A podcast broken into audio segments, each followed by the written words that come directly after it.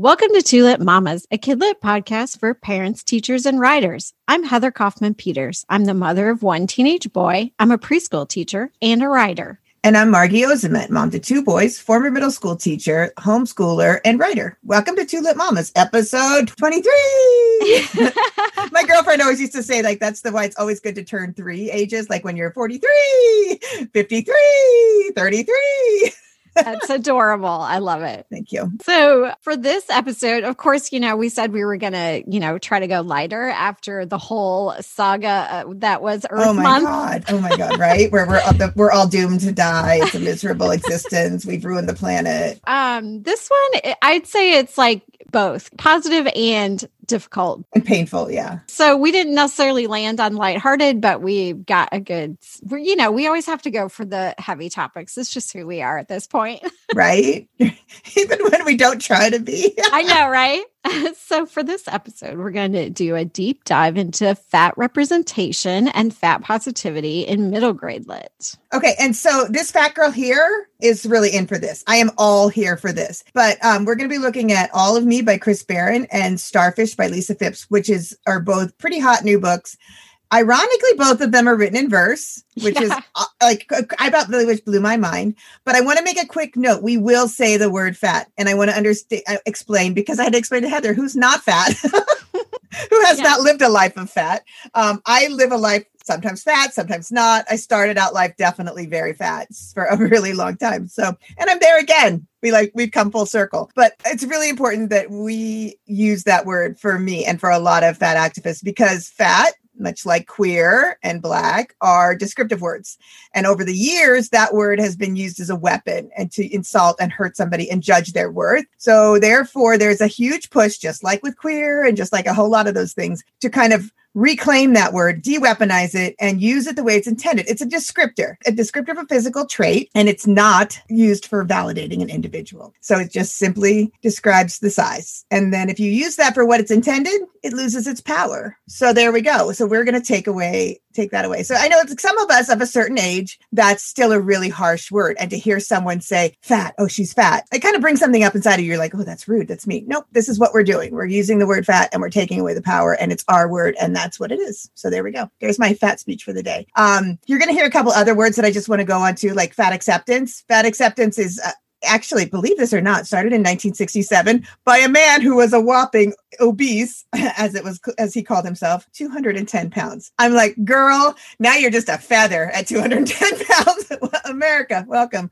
Uh, but it was started to kind of like protest the way that people are often judged, uh, looked down upon. You know, like there's all these statistics about people that are overweight and obese are 65% more likely to be bullied as kids. They are paid less. I think it's like a dollar 35 or something less on, on the dollar. You know, like they don't get hired as often. There's a lot to this whole movement. And um, so you can check it out if you're interested. But fat acceptance is just, it's not a promotion of obesity. It's just saying, hey, we all come in different shapes and sizes. It is what it is. Don't judge me based on that. And that's what we're, that's kind of where we're going with this. Don't only see me as that. I'm not just fat. Yeah. Well, I see here you have a statistic that seven in 10 Americans are considered overweight. Yeah, right. It's kind of interesting that we're talking about this because just this week it's been in the news because um, Lisa Damour, who's a PhD, who has a fantastic book called Untangled, and that's about raising teenage girls. And I read it because I have a teen writers club that's mostly girls. Anyway, that's how I first got to know her. But she came out with an article this week. She writes a column for the New York Times, and then it kind of got picked up by press everywhere. I think the Chicago Tribune wrote about it too, um, talking about how with the pandemic, eating disorders are way up in teens. And one of the parts in the article I wanted to point out was it says when asked to select the factors that have a negative impact on their day to day mental well being,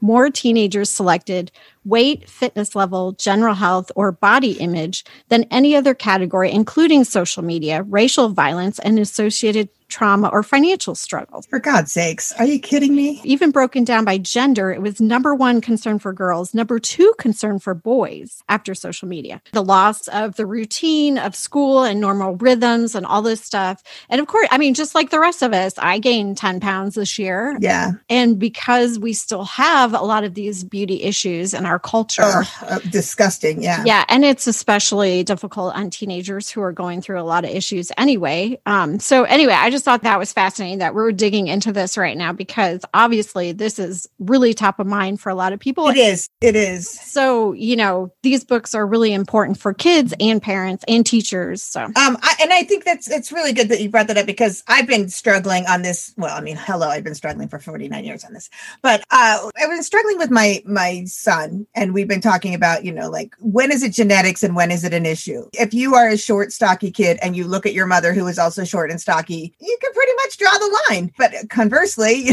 know, you're also I my husband is, you know, is a smaller guy, and so is my other son. So we're trying to kind of suss that out. And when is it right? When is it wrong? When do you worry? When do you not worry? And then having been a fat kid, it's so important for me that he just feels good and healthy. And I have been a fat, healthy adult my entire life. I have, besides being Wheezy the asthmatic, which I've always had, I've never had any health problems. Never once in my life from the time I was, I think, eight. I've never been below the overweight BMI even when I was at my very thinnest and I looked like I probably did have an eating disorder, I was still considered overweight by the BMI. But there is an amazing blog post that changed my entire view. And we can link it on the show notes at the end. And I happened to stumble upon it when I was just looking at all of this, you know, kind of just trying to get my head around things. And it's angry chef.com. The blog post is called The Same Old Story. And it was exactly what I needed. It's a lot about BMI and how arbitrary it is, but it's also a lot about how we're using this number to tell kids they're fat when they're not, or they might be built stocky, but it doesn't matter because the only reference point that the medical profession is using is this BMI. You know what I mean? And it doesn't make any sense. They're dated. They're very, very dated. And it's all about like how much damage are we going to wake up in 10 years and realize that we've done to society by just shaming people that are fat, telling people how worthless they are, judging these people based only on their physical appearance and their physical size. And how are we going to look at this and 10 or 15 years and be like, whoa, we really, really destroyed a lot of people for no real reason. So that was in the back of my head when I stumbled on this book, Starfish. And I was like, okay, this we're on to something there is a wave of change happening and it's a bubbling brook right now but mm-hmm. i really feel it and i read a couple articles too researching for this podcast there's a change a coming girl it's so it's so late and it's so needed as lisa fipps said in the back of the book i can tell you everything that somebody called me in middle school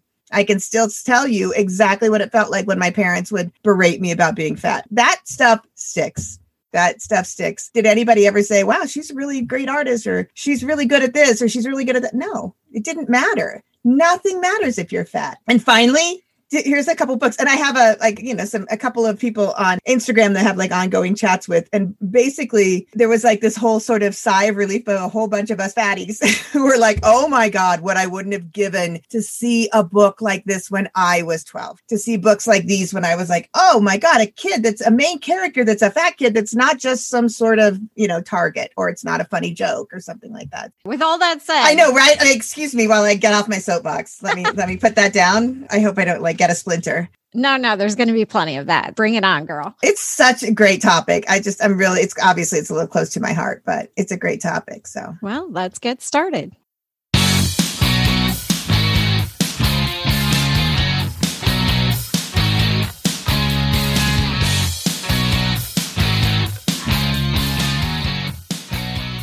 All right. Well, why don't we start with Ari and All of Me by Chris Baron? Can you give us a little summary? Yes. You kind of quickly mentioned that both these books are in free verse, and I thought I would point that out. Yeah, maybe you should explain that to people that are like not nerds like us. What is free verse? I mean, it's basically like a book in poems, but it's not rhymey poem, right? It's free yeah. verse, which is more told like a story, but in very short sections. This is a big trend and uh, that's really popular in middle grade and YA right now. I mean, I can think of a handful of them that have come out just in the last couple of years. Yeah, I just even. keep finding them. I keep like stumbling upon them, and it's a great story, a very full, fleshed out story told in a really small amount of words, which is really digestible when you're a middle schooler.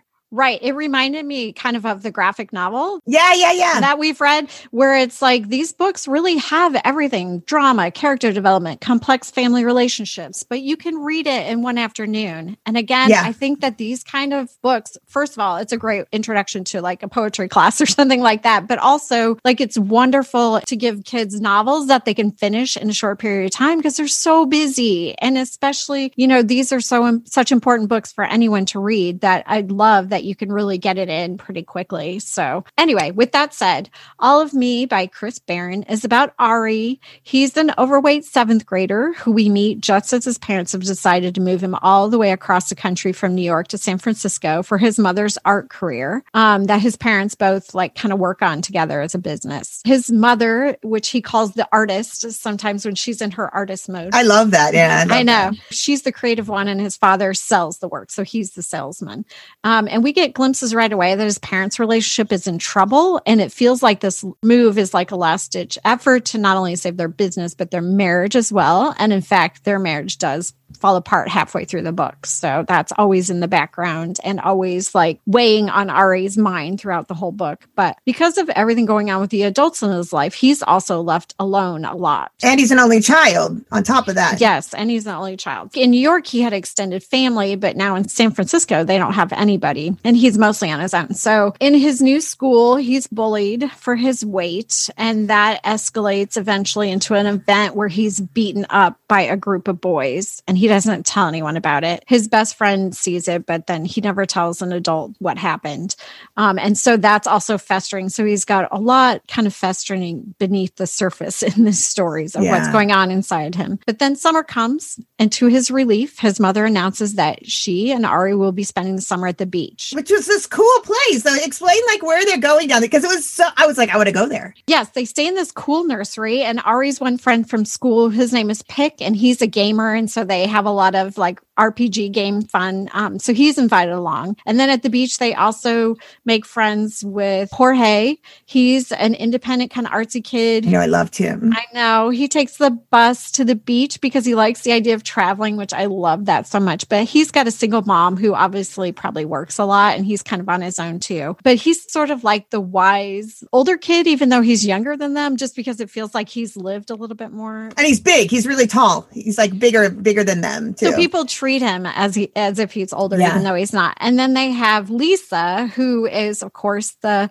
beautiful girl, but she has her own problems. She has an alcoholic mother, but um, she also spends time at the beach. The whole thing feels like a big relief. He's got his friends there. He's not bullied as much. They're having so much fun on the beach and being active. And he has started this diet, which is, you know, a struggle off and on, but it makes him start to feel different about himself. I don't want to say better, but he just started feeling differently and seeing himself differently, which was good for him. But yeah, like I was saying, the, the majority of this book takes place over the summer months, but it's very introspective. There are a few like tense, dramatic external moments, but mostly the verse is filled with Ari's internal struggles that coming to grips with who he is and how he wants to live but it also has a lot of fun like 80s references and RPG. Yeah, they're games. all into classic music, which I thought was hilarious. I thought that was hilarious too. They called it vintage music. That's what it was, vintage music, right? they're like singing Duran Duran yeah. and everything. I'm like, and mm, Prince. I guess we're vintage. I know. I was like, stop calling it vintage, but anyway, it's really cute. And like they're they're really into RPG games, so they've been creating this game while they're there, and they're all really artsy kids, which is really cool too. And then Ari is also into mythical monsters which I thought was kind yeah. of fun. Mythical creatures. He wants to be a cryptozoologist, which I think is epic. Yeah, I thought you would love that. And there's a reference to the Jersey Devil in there, yep. which is hilarious. But of course, that's a metaphor for how he feels. Not seen. Yeah, not seen, but also separate from the world and on his own, kind of like he's yeah. part of a group. Like he focused a lot on the fact that these creatures are sort of lost and on their own and separated from their people, you know, or their groups. But yeah, one of the references like to Ogre Ogre by Piers Anthony, he's reading that book and the story, which is the Xanth series book, and that came out in the 90s. It was really popular. How do you even know this?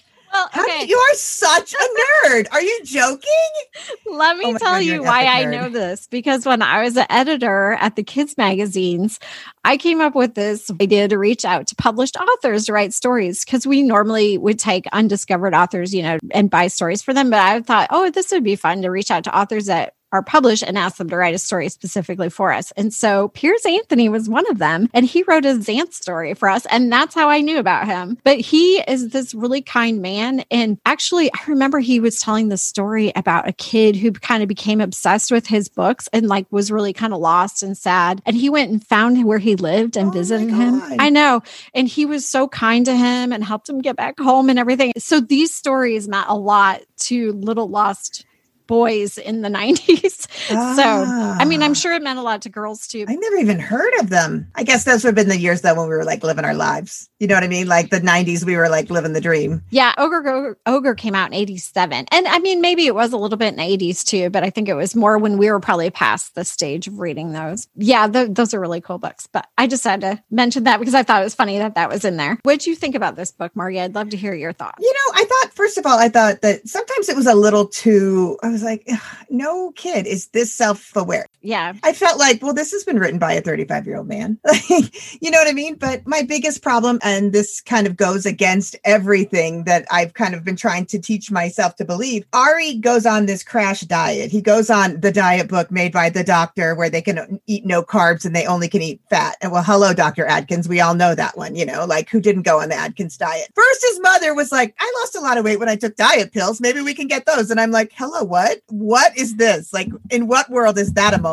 And then she brings him to the diet book. But she was also like so not a mother. Like, there's nothing maternal about this character in any way, shape, or form. Not that she was mean to him, No, she was just totally absorbed with herself. which, hello again, very 80. I mean, honestly, I had to go back. All the references to the book are 80s. Everything about the story is very 80s. Yes. I had yes, to go yes, yes. back and double check that it wasn't set in the 80s, honestly, because I got halfway agree. through and I'm like, everything about this book screams 80s from the way the parents are, because parents Yes. were kind of hands off at that point because they had their careers and that was kind of Yeah. normal. Just like so much of this book, and like, yeah, even the diets, everything felt very 80s and 90s. And the mother lets him do things by himself that no parent in this world now would let their child do by themselves. And all the kids were like that. Yeah. So I feel like Would have been better to just put it in the just 80s. put it done. in the 80s yeah instead of eh, because even like the xanth book i was like how would a modern kid even know about those books Yeah, that's what I'm saying. I never ever heard of them. i think the thing that threw me off the most was when there were posters of the 80s bands and i'm like how would a poster of an 80s band exist today like See, girl, that's what I was when he was describing the poster on Lisa's wall, Yeah. the three-tiered poster of uh Def Leppard, and I was like, who didn't have that? And Right. how in the world would it have existed anywhere in 2019 when the book came out? my bedroom was covered in posters of like i had prince and duran duran i had all of those Yeah, of course you did. I mean, even if they still exist, like somewhere in a box in my mom's house, like they wouldn't be in good enough shape to get out Right. and put up on a wall. So I wondered about that a lot too. Plus, I don't know if I would allow my tight pants David Lee Roth posters out in my house now. I'm like, those are gross. yeah.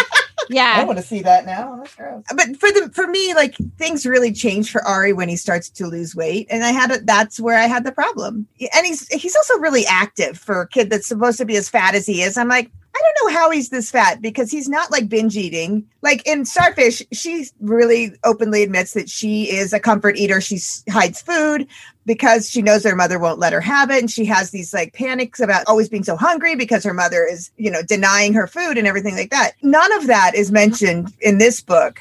Well, I kind of felt like this was more of a boy thing because boys in middle grade can have a tendency to get a little chubby They're all chubby. before they go through the change and get more muscles. Yeah. And also, he shifted his lifestyle so significantly because he talked about how when he lived in New York with his dad, they ate junk food all the time and played video games and watched movies. And now he's spending the summer at the beach with his mom. There's no TV. There's no game. I mean, the only games they have are the RPG games. They're literally making themselves. So they're way more active. And I felt like even just that change at that age in your life would help you be more fit, I guess is what I'm saying. Which that would have been good. It is hard because I read the other book first, which I feel like I view that book as like absolute perfection. So then comparatively, this one isn't going to kind of measure up. I felt like there were a lot of holes though. Like you said, it would have been okay for you to make that realization that your that you know your body changing is like and getting smaller or whatever is making you feel better, but not doing that by a crash diet because that's what a kid's going to take away from it. I also felt like like his dad wants him to have a bar mitzvah He's not prepared. All of that's really believable because there's a lot of us that are sort of like half ass lapsed, you know, in whatever religion. But this really amazing rabbi shows up like twice he gets taken to the therapist once because of a self-harming incident and then he runs away from the therapist and never wants to go again. I'm like oh well, put the rabbi in. Like no kid can do this on their own and it doesn't have to be with, with through a therapist. It would be awesome if he sort of finds himself with the help of this cranky old rabbi. It would be amazing. I don't know. I felt like the rabbi was kind of like meh. It just dawned on me that they didn't even have the bar mitzvah in the end. no, they? it just really kind of farted out at the end. You know, he went to school, and that was, you know, kind of like they didn't even really mention it after that. Well, it kind of was like since he lost the weight, then that was it. His life was fine. Everything was better, right?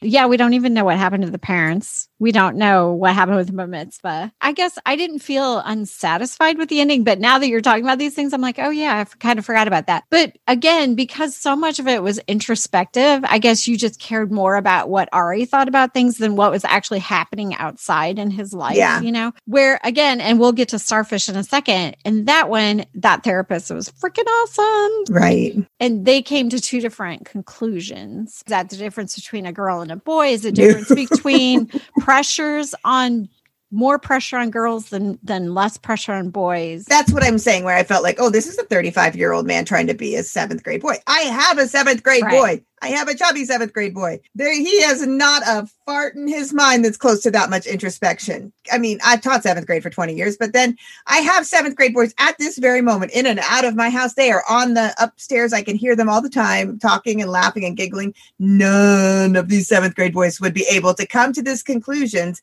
that this kid did, as is true in the other book with the girl, who a 12 year old girl could not come to those. So in the book, there's a really great therapist that helps her. That's what I'm saying. Like, if that rabbi would have helped him, or a therapist would have helped him understand these things, or even his father, or a parent, or anybody, but it's just too unbelievable. But that, that he would be able to be that introspective and be like, oh, I don't really need the diet book. I just need to do intuitive eating.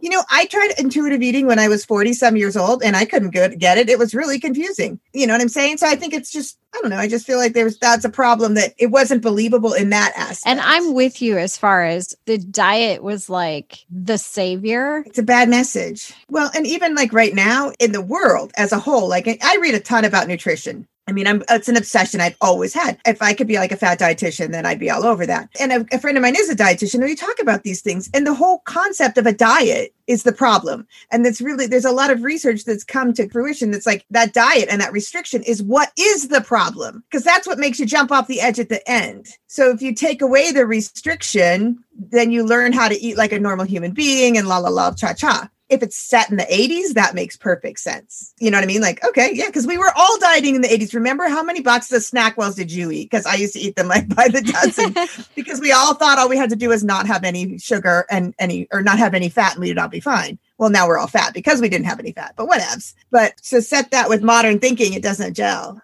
And it's funny because like a few weeks ago, we were, you know how you have those cousins, cousins, cousins, cousins somehow. Y'all share the same last name and the same genetic code, but you probably never met him. Well, she's been doing this genealogy research. Well, lo and behold, she sends us all a picture of all, my grandmother and all of her siblings. And I swear to God, you are sitting there and I look at this. And my first of all, everyone was like, why is Margie in the front row? Because it's a dead ringer. It looks it looks exactly like me, my grandmother. That's cool. I never thought I looked like my grandmother, but at the same age and everything, we're like, yeah, that's me. Second of all, like they all these women have these thunder thighs and calves of doom. They were all on the farm. They didn't even that Right. that was from like the 30s. They didn't even have junk food. They were all these short, stocky women. And my son looks at me and goes, Well, I guess we know the answer now, don't we, mom? and they were all there was like a big row of tall, skinny men, and then there's a row of short, stubby women. And I think that that's you know like that has to be weighed into Yes, things. But yeah, sure. you you know, and and if everybody in your family seems to have the same build, then it's a good sign that you know genetics are at play. So, and it's for good and bad. And I feel like we only reward the genetics of a family that has a good metabolism, but we don't say you sh- you probably will be a, have a bigger body because everyone in your family from the time they got off the boat from Ireland has a bigger body. We just still expect you to somehow beat your genetics. Like no one's expecting somebody that comes from a thin family to suddenly not be thin, but you're suddenly if you come from a bigger family, you're supposed to suddenly not be big. That's a good point. The biggest thing takeaway I had from these books is that these fat kids are only seen as fat. And that is so Yep. disturbingly sad because thin people never have that. Don't even know what it's like. And I'm sure no one ever said to you, you have such a pretty face if only you weren't so fat. And I think that most fat kids start hearing that about age eight or nine. And then you hear that for the rest of your life. You know, you do really well for yourself if you lost some weight because you have a pretty face. But you know what? I have a pretty face and I also have a great brain. So who cares what the size of my ass is? Another girlfriend of mine who also lived the same fate, you know, in, in Jersey years before me, she said, you know, we were fat kids. She's a professor, university professor now. And she's like, these kids that are fat kids now are like three times the size that we were. But she's like, I look at those girls and they have so much confidence that they're like, I don't care what you think of me. And she goes, I would have paid anything. Like she's like, you think how life changing that would have been? There is a bubbling brook. A fat girl's got a lot more power now than a fat girl had in the 70s. That's awesome. That is a good thing. Well, and not to mention, like, all of it is so dumb anyway because like you and I have the same life. We we both have husbands, we all have kids, we have a house, we have a career. Like we have the same life. So why does it matter? Well, because when you grow up, like these kids, like especially like Starfish, the girl in Starfish, the way she's grown up, anything that goes wrong, anything that deviates from the path, you automatically, your first response is, it's because I'm fat, not it's because that just wasn't meant to be. You never think that. You always think, oh, that didn't work out because I'm fat. They didn't like me because I'm fat. I didn't get the job because I'm fat, because that's what everyone's always told you. And that's where we have to change the conversation, especially for kids, especially for girls. I mean, even in all of me, that was Ari's first thought when Lisa said that they were brother and sister, but not girlfriend, boyfriend. And he's like, Is it because I'm fat? That was his first statement. I mean, I, my God, she's a freaking train wreck. She is. Every time anybody leaves like a bottle of champagne up and she's glugging it in the corner and she's like 12 years old, I'm like, girl, you don't want Lisa. She got a lot of she got a lot of baggage to deal with. That's the way Lisa was approaching it. She's like, This is a good person. I cannot ruin his life. And that's why she's trying to set him up with her friend. Call my friend Gretchen. She's better for you. She makes plans to meet him on the first day of school and she doesn't show up. You know, I mean, that's just the person she is. Because that's who she is. And he says that somewhere. He's like, Are you gonna show up? She's like, "Ah, I don't know. You know me. And she's like, Just know that it's no reflection on you if I don't. Right. It's not you. It's yeah. me. And it was her. And Yeah. it really is. It really is. that was Oh hilarious. Okay, well, let's move on to the next one since we keep talking about it. We should probably explain what it is. The second one is Starfish, and it's a debut novel by Lisa Fipps, who's a who's your gal now. She's living in Indiana. You could go stalk her. We can add her. we can add her to our Franzia box drawing lawn chair list. hey, Lise, what up, girl? We're on your front deck. I'll fly in. She definitely deserves a good stocking. She did an amazing job with this book. I would like to have a, a very nice long three martini lunch with her and commiserate because I think she seems like she's absolutely brilliant. So I started to see this book popping up on Instagram, a whole bunch of places, and people raving about, oh my God, we have this main character that is finally like representation in the best possible way, like the most accurate form of representation that we've seen in a long time. And as we've said again and again and again, representation matters, even for fat kids. Mhm. So I was like, we need to read this. But I also remember I said to him, like, "Ah, I don't know if I can do this. I don't know. This might like be too triggering for my fat girl self. But I am so glad we read this book. So this is about Ellie, and Ellie is 12. And she's trying to live life like kind of on the down low with this booklet of things. She calls the fat girl rules like you never say anything too loud always make sure you walk against the wall so no one can you kind of blend in. It's all these rules that are intended to make her blend in so no one will notice her and if they don't notice her then they won't bully her. And she's takes some harsh bullying but some of the worst bullying comes from her family and she's got this horrific mother but she also has this like her sister started calling her splash when she was five because ellie did a cannonball at her fifth birthday party and splashed all over. And she made these comments about her being a whale and splashing like a whale. And now everyone at school, since the time she was five, has called this poor child Splash. So sad. And this was her own sister. Her brother, um, I'm pretty sure that Lisa Fipps must have known my brother and written some of these things from, you know, things that he did as well. Her brother is just a horrible human. He constantly says, like, how hard life is for him having a fat sibling.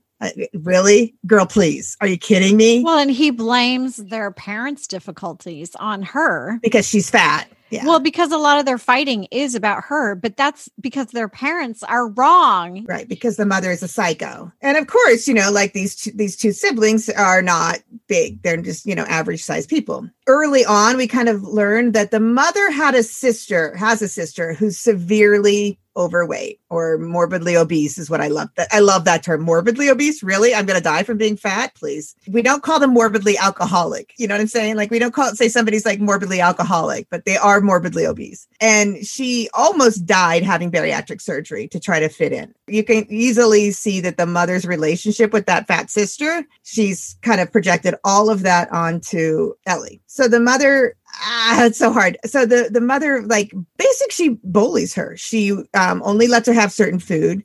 She's constantly calling her like that fat old thing. She doesn't buy her new school clothes because she gained weight. And so she buys the siblings new school clothes, but she doesn't buy Ellie any new school clothes because she thinks that'll make her lose weight. Everything she does she wants to do she kind of holds over her until well you can do that when you lose weight. You want that? You can have that when you lose weight. Everything. I mean the mother is abusive. The mother needs to be turned in. I'm sorry. She's constantly putting like weight loss articles on the refrigerator. She only buys certain foods. And ellie is basically starving all the time so she starts to hoard food and then she overeats and then she binge eats and then she comfort eats because she's got no freaking love you know from her mother and right about the beginning of the book, the father is starting to realize what's going on. Hey, welcome to the party, dad. This has been going on a long time. I mean, he comes in like the hero, but at the same time, you're like, where have you been? This woman's been doing this to this child for years. You all have been doing this to this child. Well, and I, I kind of thought that it was crazy too, because the mother has had the girl on a diet since she was like first grade or something. Then how are you blaming her weight on what she eats? I mean, obviously, we know she's kind of sneaking food and binging, but still, it's like when at some point you go, oh, it's not her eating, it's just the way she's built. Like your sister, you know, like she's built like your sister that you don't want to talk about your sister either, you know. And she's very active. She swims all the time. She swims every day because that's the only place she feels weightless and can feel like that's where she can take up the space that she deserves to take up, which is just heart wrenching. Her mother wants her to have bariatric surgery at 12, which is incredibly risky. And her father is trying to to put the kibosh on that, but that's not going so well. And her only other fat friend, her only other friend, who was also another fat girl, got moved yeah. to Indiana. I was like, oh, poor thing. I know, girl. I feel ya. Her friend had to move to Indiana. I know. I thought that was interesting too because her friend in Indiana was like, well, at least I feel a little bit more at home here because there's a lot of fat people. Everybody's fat, right? Loved that. We say that all the time, though. We say that all the time. Like, I'm always like, I love to go visit my mother in Iowa because I'm like a dainty flower. and I'm like, I'm like, you go look for a size 14, 16, anything like that on the racks there. You got them in abundance. You trying to find that anywhere else on the East Coast? There's none. There's none, you know? I thought that was really interesting. I mean, it was funny, but underlying that is the representation thing. If you don't see other people that look like you, you do feel like Ari felt like Bigfoot or Loch Ness monster. Like he's not yeah part of this of this group you know somehow there's no yeah. representation for him and i thought that was funny that that girl felt a little bit of relief seeing other fat people everywhere she went yeah i always felt small in indiana too even when i was like heavy because not only are people in Indiana, like without with the exception of you, because you're a midget from in, from Illinois, but um, people are so freaking tall there. Like people in Indiana are just really, they're very tall. I, I mean, I was like, it was a joke at my last school because I was like a midget comparatively. I was a foot shorter than half of the female teachers. And I mean, I'm five four. I'm not that tall, but I'm certainly not that tiny. People are just really big there. So yeah, Ellie, girl, get go and go live there, honey. You'd feel like a champ. But again, it comes down to it. Like what sort of nationality settled there? You know, like think about it. Like you have like giant Germans and giant Dutch and like these people that are bigger Viking people, for God's sakes, you know know, like there's so much to be said for that. You're I'm in the land of short, little, squat Irish people. And guess what? Everyone else here is short and squat too. So it is Boston. Anyway, so the she finally dad clicks in because he sees how upset she is, especially after her friend has moved.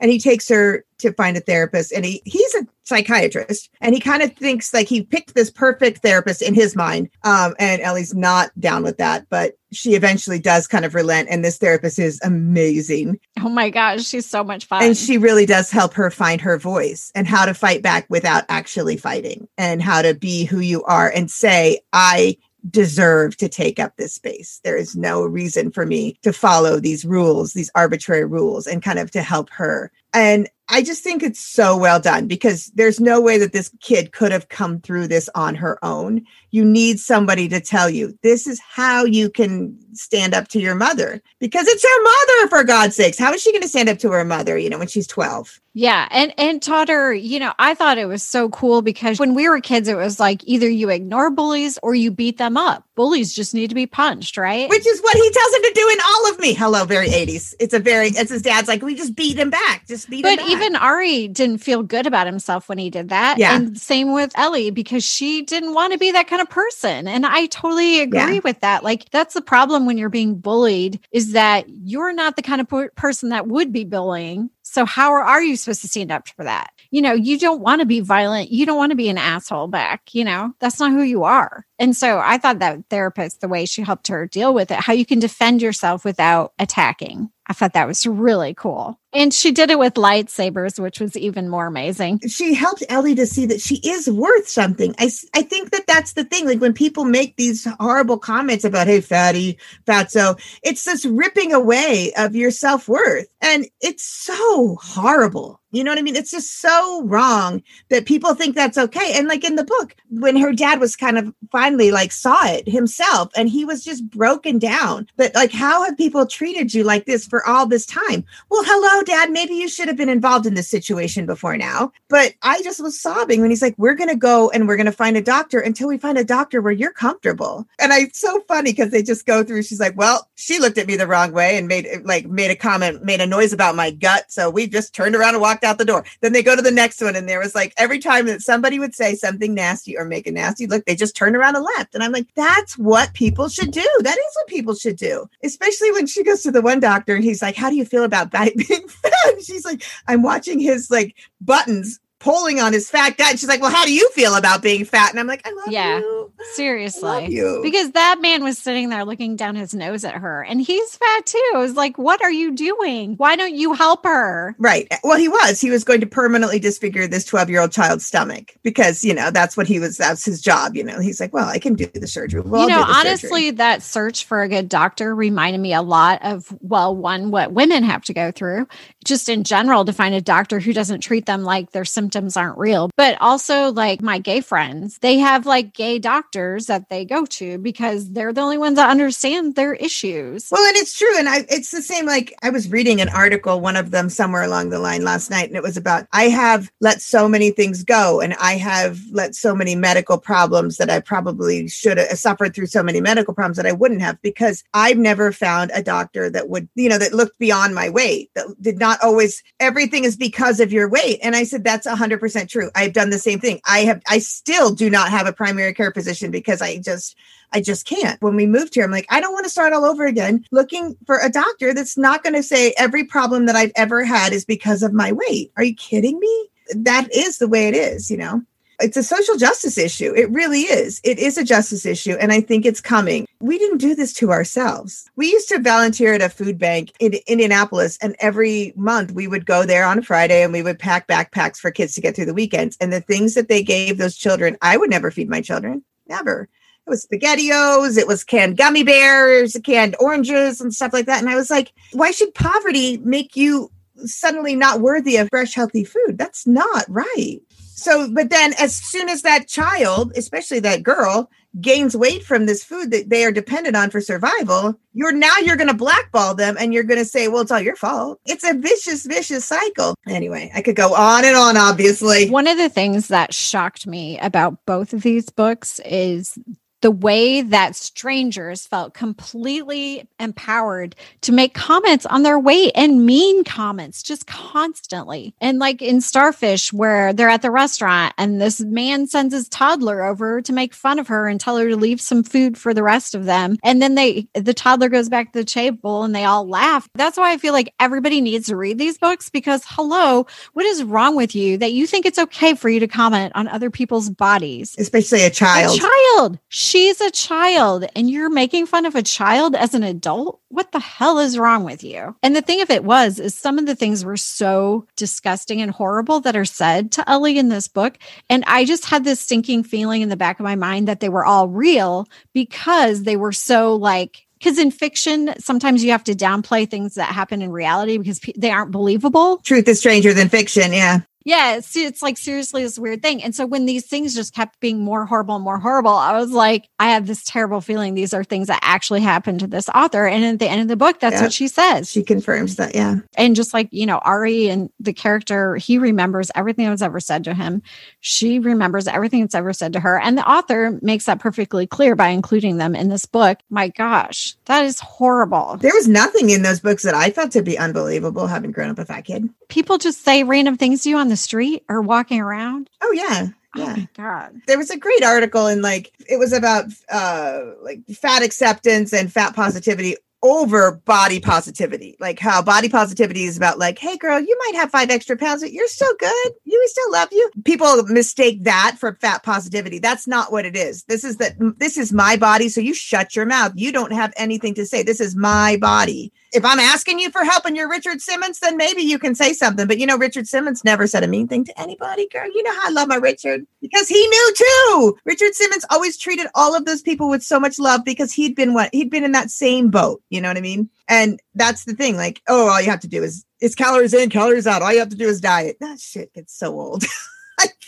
Are you kidding? You can't look at any fat person in this world and be like have you ever tried a diet what do you think do you think really oh no never thought of that seriously you know it doesn't go away my mother is still dieting she's still dieting she's 70 years old you know and like there was a part where Ari's like, "Is this what it's going to be? My whole life, I have to worry about every single thing that goes in my mouth because then I just don't want to do it." That's exactly what you think. That's exactly what you're that goes through your head. You're like, "Yeah, is this what it's going to be like?" We didn't really diet in my house when I was a kid. So I'm thinking, like, God, can you imagine if that started when you were seven, eight, nine? My mother signed me up for Weight Watchers in second Oh grade. That was when I first started going to Weight can't Watchers. and we had to count every calorie and i used to have to drink the like the alba 77 shakes and the Ayds candy. Remember the Ayds candy that was unfortunately long before aids came along? And yeah that stuff leaves scars. Oh my God. if you listen now if you don't hear anything else if you have a chubby kid if you have a fat kid if you have a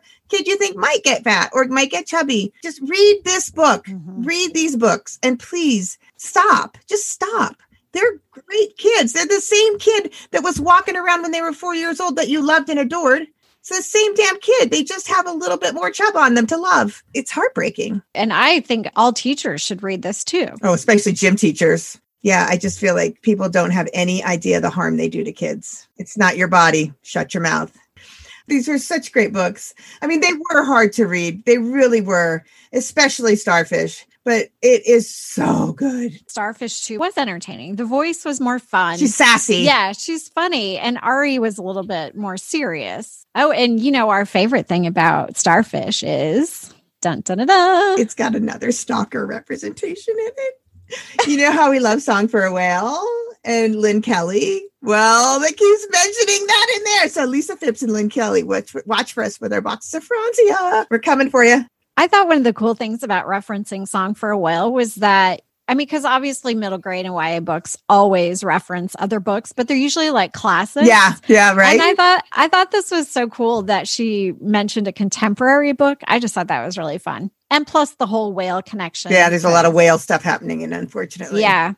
Yeah. But she uses it in a positive way. That's what I loved about it. Cause, you know, Mhm. she, you know, they call her a whale, but then she uses so many things from Song for a Whale in a positive light. She quotes it a lot. I thought that was really cool. I know it's Anyway. great. It was great. Ah, see, look at that finger on the pulse. We have it. We're coming for you, girls. Do you want us to bring rosé or white? What do you want? Chardonnay, rosé? What kind of Franzia do you like, girls? just let us know.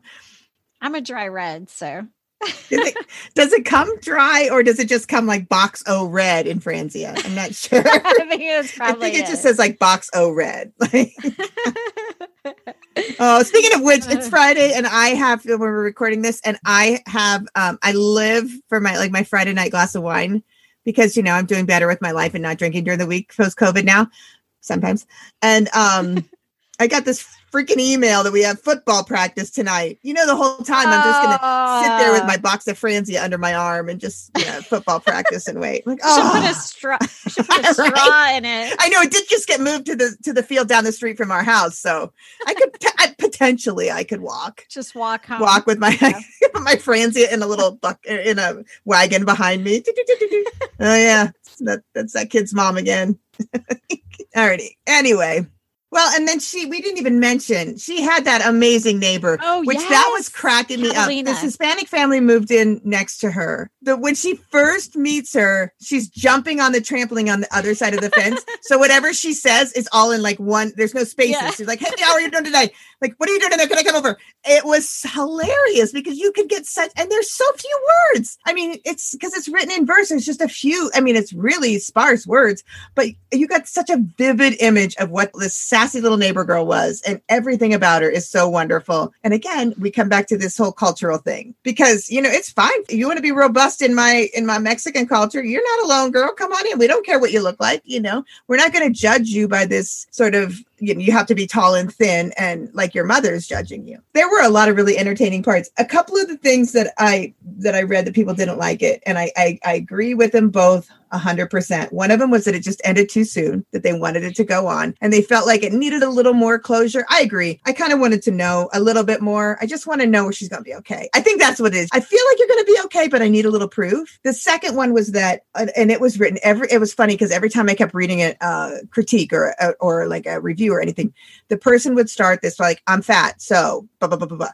Like, kind of like, I get this. Like, this is a code for like, I'm fat. I, I'm a, or I was a fat kid. I understand this because, and they all said that they just didn't see how the, the relationship with the mother could ever be, there could be a new relationship with the mother, how it could be repaired. You know, like how can that ever change or be fixed? We're moms. We mess up. Oh, girl, we have never messed up to the level. That woman messed up for like seven years. Yeah, that woman messed up. Neither one of us would mess up like that. She was evil. The fact that you want to have your child go into major surgery that could kill them and fe- and be totally fine with it because at least they'll be skinny. Right. Um. No, I agree with you. The mom was horrifying, but Ellie wanted that relationship so bad that I thought if the mother ever came to her senses, that it would be good for Ellie to at least have that. Even you know what I'm saying to at least yeah. kind of override some of the bad stuff that she had to deal with. I don't know. I guess it's just in my mind, I kept thinking the mother's going to figure this out. So the mother's a journalist, and Ellie kept leaving her articles because the mom was putting all the articles about, you know, losing weight. And then she put up articles about how bad it is to make your children feel bad about their body and just all kinds of, you know, fat positivity kind of st- articles.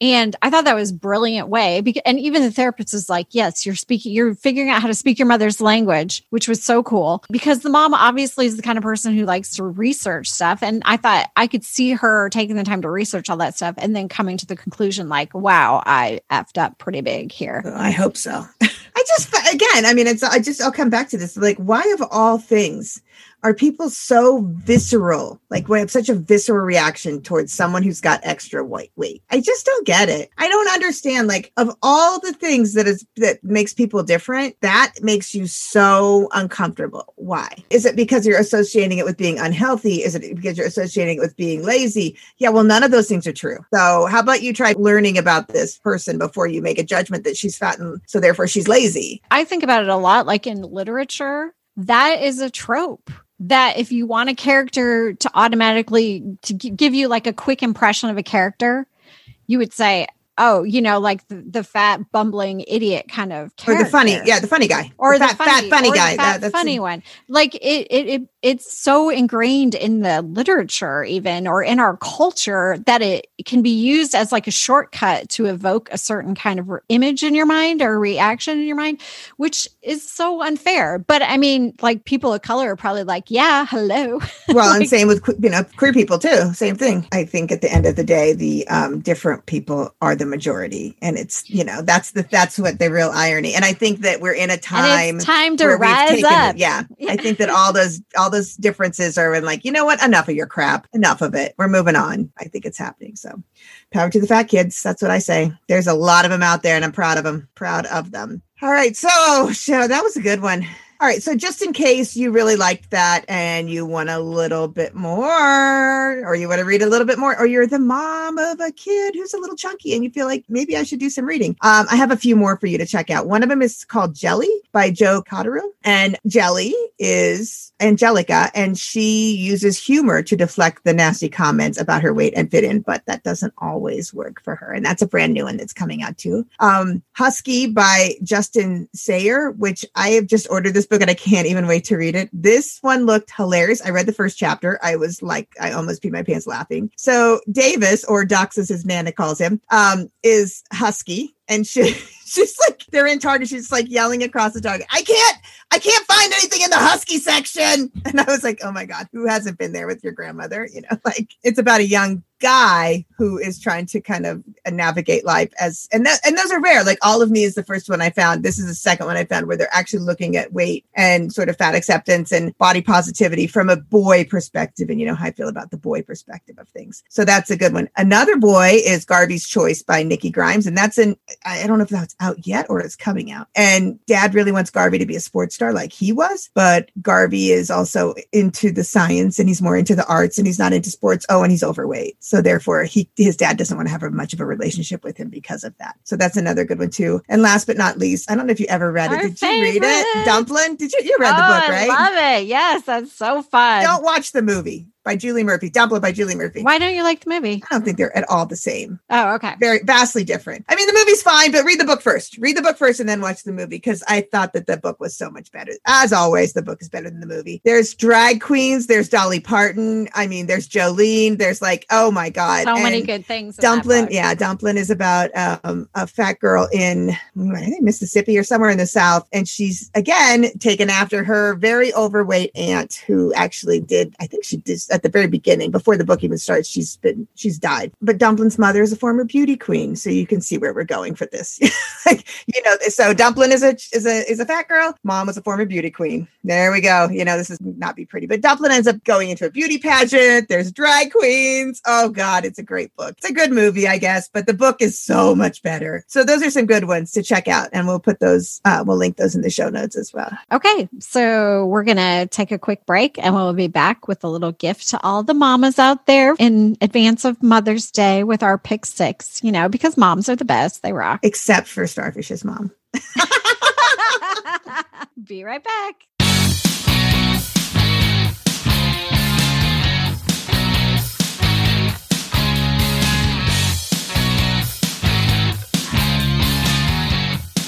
For today's Pick Six, we're going to give our top six books to recommend to moms with all kinds of beautiful, unique kiddos. So, in, dish, in addition to the ones we've already talked about, which are must reads for moms with amazing chubby kiddos, we're going to list some other books for moms with unique kiddos. So, here we go. Right, which I think is really important because I what was that quote that was out years ago? Like a worried mother does better research than the FBI or something like that, which is a hundred percent true, maybe a thousand percent true. So anytime I've ever kind of looked for guidance, I always felt like there's a if there's a middle grade book that can help me explain my child to me better than I wanted. And I just figured that out after I read El Deafo by Cece Bell. That was when my son was he was really little. And I was like, oh, I now have a better understanding of what it is like to be a deaf kid, like what it's like to depend on a hearing aid and know that everybody's looking at you and looking at your hearing aid. And then when he was still in school, he had to wear a streamer around his neck. And I just would think of that constantly. And I thought that just gave me such a better understanding of my kid in ways that he couldn't explain it. So I, that's why we give this gift to you because it really does help you uh, understand your kid better. Because, you know, reading middle grade, it's, it's like reading about them. So anyway, our number one pick is for the first pick is for any mom with kids on the spectrum. Do say any teachers as well that work with kids on the spectrum. We recommend Planet Earth is Blue by Nicole. Say it for me. I can't say her last name. Panteleakos. Panteleakos. Oh my God, that book. Oh, that book. That book opened my eyes probably more than any of the other ones we read as far as um, being a teacher and understanding things. Oh my gosh. That is such Yeah. a great book. If you want to get inside your kiddo's head, if you didn't hear that episode, um, in the book, the main character is a nonverbal autistic girl, and her, obsession is with this uh, Challenger space flight. And it's all about her waiting for the Challenger space flight and also being able to know that everyone thinks she's stupid and she knows that she's not, but she just can't get it out. And it's just a heartbreaking, wonderful, amazing, beautiful. I'm making everyone I know read it right now because it's, it's just such a great and it's book. it's a quick read too. It's not a long book. But if you're a mom, get your tissues. Get your tissues because you'll be sobbing. Well, and also if you lived in the 80s and and they remember the Challenger, yeah, and then prepare to listen to some David Bowie when you're done. So yeah. there's our first Mother's Day gift to you. Planet Earth is, is Blue by Nicole Panteleakos. And then the second one is for moms of young savant or math whiz kids, um, and it is the Miscalculations of Lightning Girl by Stacy McAnulty. Who I'm coming for you, Stacy for sure. I was just gonna say that I'm like Franzia list.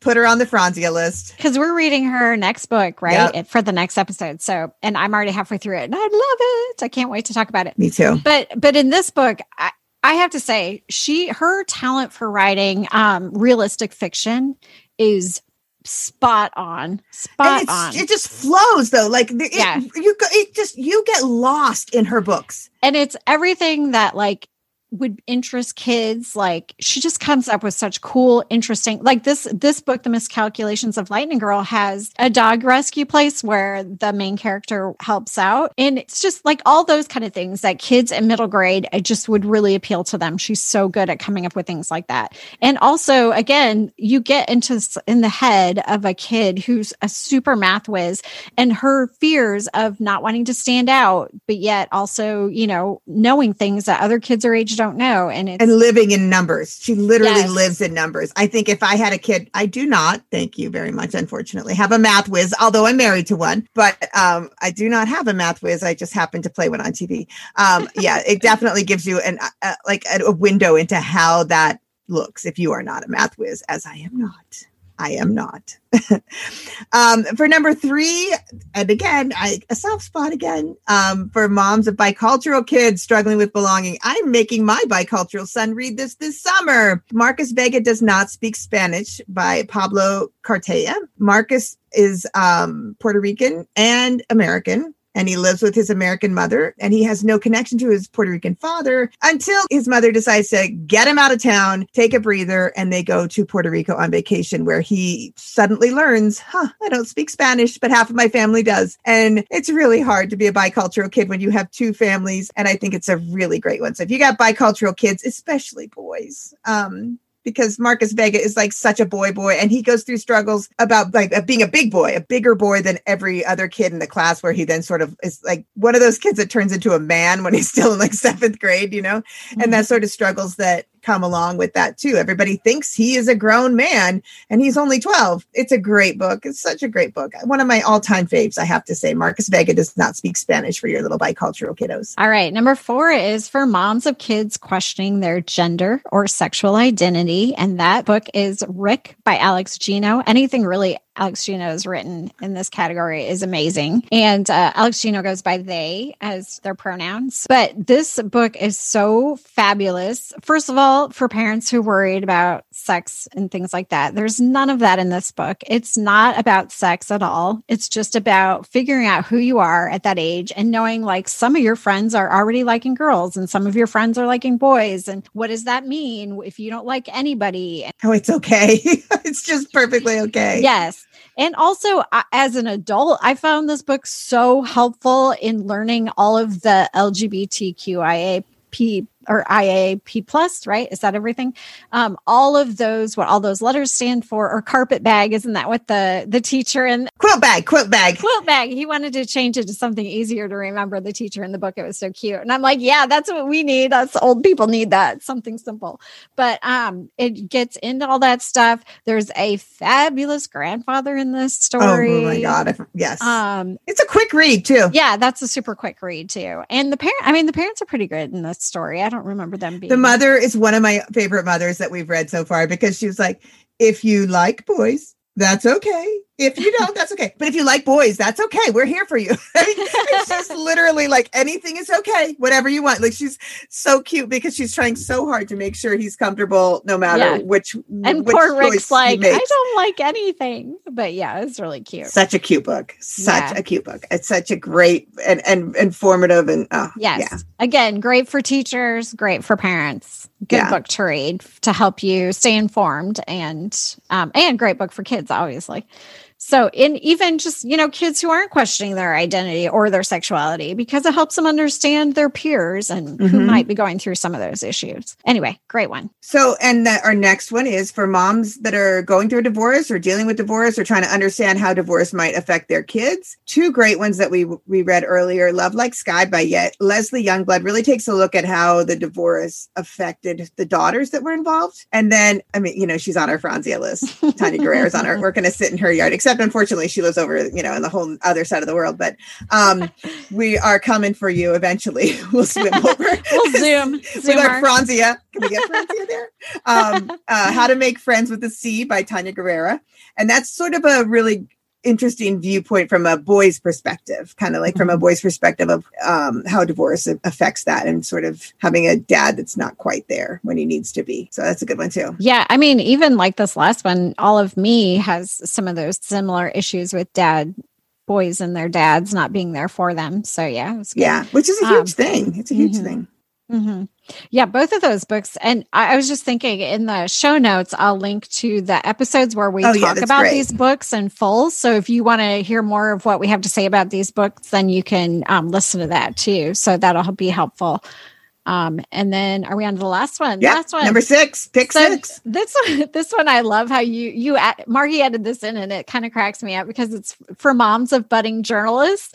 Because I thought it's funny because it doesn't really fit with all this other stuff, but maybe it does. I don't know. I think that if you have a child that's like digging up the dirt, you got some things on your hands yeah. and especially like you know like you you got a kid that's decided she's going to go out and change the world or he's going to go out and change the world by exposing the toxic secrets of the community you might need some help understanding that well it made me think of the book uh, the 25 girl warriors yeah. that i was talking about last time about these uh yeah and they're all teenagers i mean there are a lot of activist teenagers right now and so yeah if you've got one of those or a budding journalist i think it's yeah that's better a, bet, a budding activist i think budding activist better. Yeah. The Leak by Kate Reed Petty is a great read, super fast. This is the one um, graphic novel that we've covered so far. And yeah, that was a good one for just even the basics of journalism and understanding um, how to dig up information and stuff like that was really cool. Yes, those are our six books. That last one was The Leak by Kate Reed Petty. Again, um, for moms who have awesome kiddos who might need a little extra support. Sometimes you just need an outside perspective to get a better handle on like what your kid might be going through. And I think that fiction can save the day. I agree with you 100% because sometimes when your focus is so narrow when you're dealing with your own child because you worry that they're going to be, you know, bullied or this is going to happen to them or something bad's going to happen to them and you need to protect them and all these things and just sometimes things come out of your mouth as a mom that you're like, oh, why did I say that? In in reading these books and seeing moms do say and do terrible things, mm-hmm. it breaks your heart for the kid. And that gives you, I think, a wonderful perspective on dealing with your own child because you do love your child and you need that to be front and center, whatever's going on with your kiddo. The middle grade books as a whole have grown so much. It's a totally different world. This is no boxcar children. Not that there was anything wrong with that, but these are some good, really great page turning, introspective, you know, well thought out books. So, yeah. Oh, I'm going to add a bonus book that I was just thinking about. If you have an adopted child, check out Green Glass House. Oh, yeah. That has uh, the main character is adopted and he has such a great relationship with his parents. I just love that story. And so. he was, he's an Asian child adopted by Caucasian parents. Yes. And, and that's very open and very much addressed in the book, which is perfect. Yeah. See, that's what I love too. Like, there's not, no topics off limit in these books. Like, yeah. I mean, can you imagine 10 years ago looking at Rick by Alex Gino and being like, oh, wait, you're going to have a book about what? You're going to make a book for middle schoolers that addresses sexual identity? No, no. But I mean, Right. this is the world that we live in now. And like a book about bicultural kids, like you don't fit in either culture. How does that feel? Now we have books like I praise the Own Voices campaign for a lot of that because now we have people who actually have shared these experiences and lived these experiences. And now they're writing books for kids to help them along the path, you know, which is fantastic. Yeah. Whew, that was a good one. I might need to like crack open the Franzia box early today. yeah, you can always have it before you go. right? Then I'll be cheering at football practice. Uh, so what's on deck for next episode? Gave us a little spoiler. I but- did. Okay, so for the next episode, we're looking at doomsday prepping.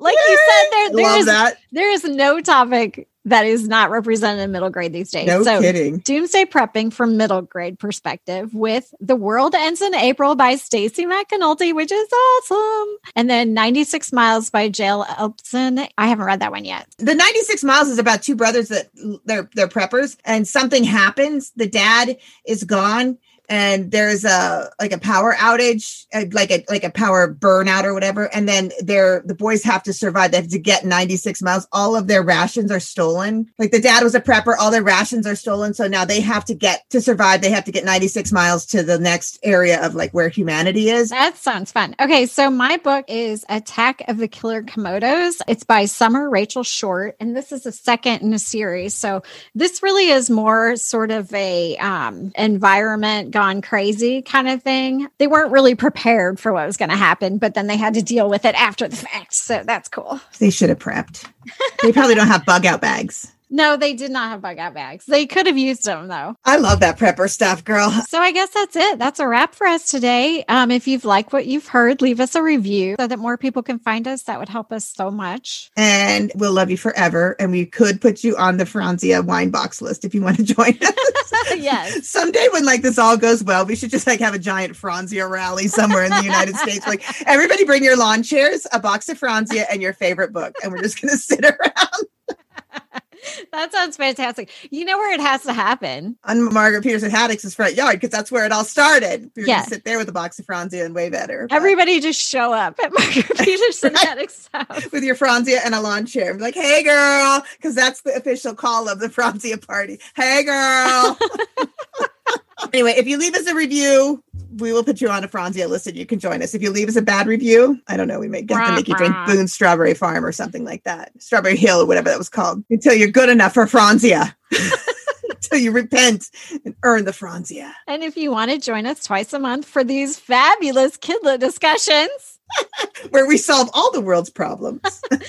please subscribe to our podcast or any of the places you get your podcasts. And if you want to find out what's happening in our world and you want to see pictures of the box behind the house where I seem to go a lot, or if you want to see pictures of my trip to the herring run, that's my new oh, obsession. Oh, yeah. Make sure you follow us on Tulip Mamas Podcast on Instagram or Tulip Mamas on Facebook. And of course, on our website, I should probably put herring pictures on there www.tulipmamas.com. Oh, before we go, I want to say happy Mother's Day to all the mamas out there. And happy Mother's Day to you. Happy Mother's Day to you, Margie, my BFF. Thank you. And we all know that our families will do nothing and they will be like, oh, right. Hey, thanks. Happy Mother's Day. And then that will be it. So we all must love each other. That's right. We should have a Mama's Mother's Day thing where everybody does something nice for one mama that they know. Oh, that's a good idea. Shout out to all of our mama listeners out there. If you know a mama that's probably not going to get much for Mother's Day, do something nice for her and make her feel special. Especially if she only lives with men like us.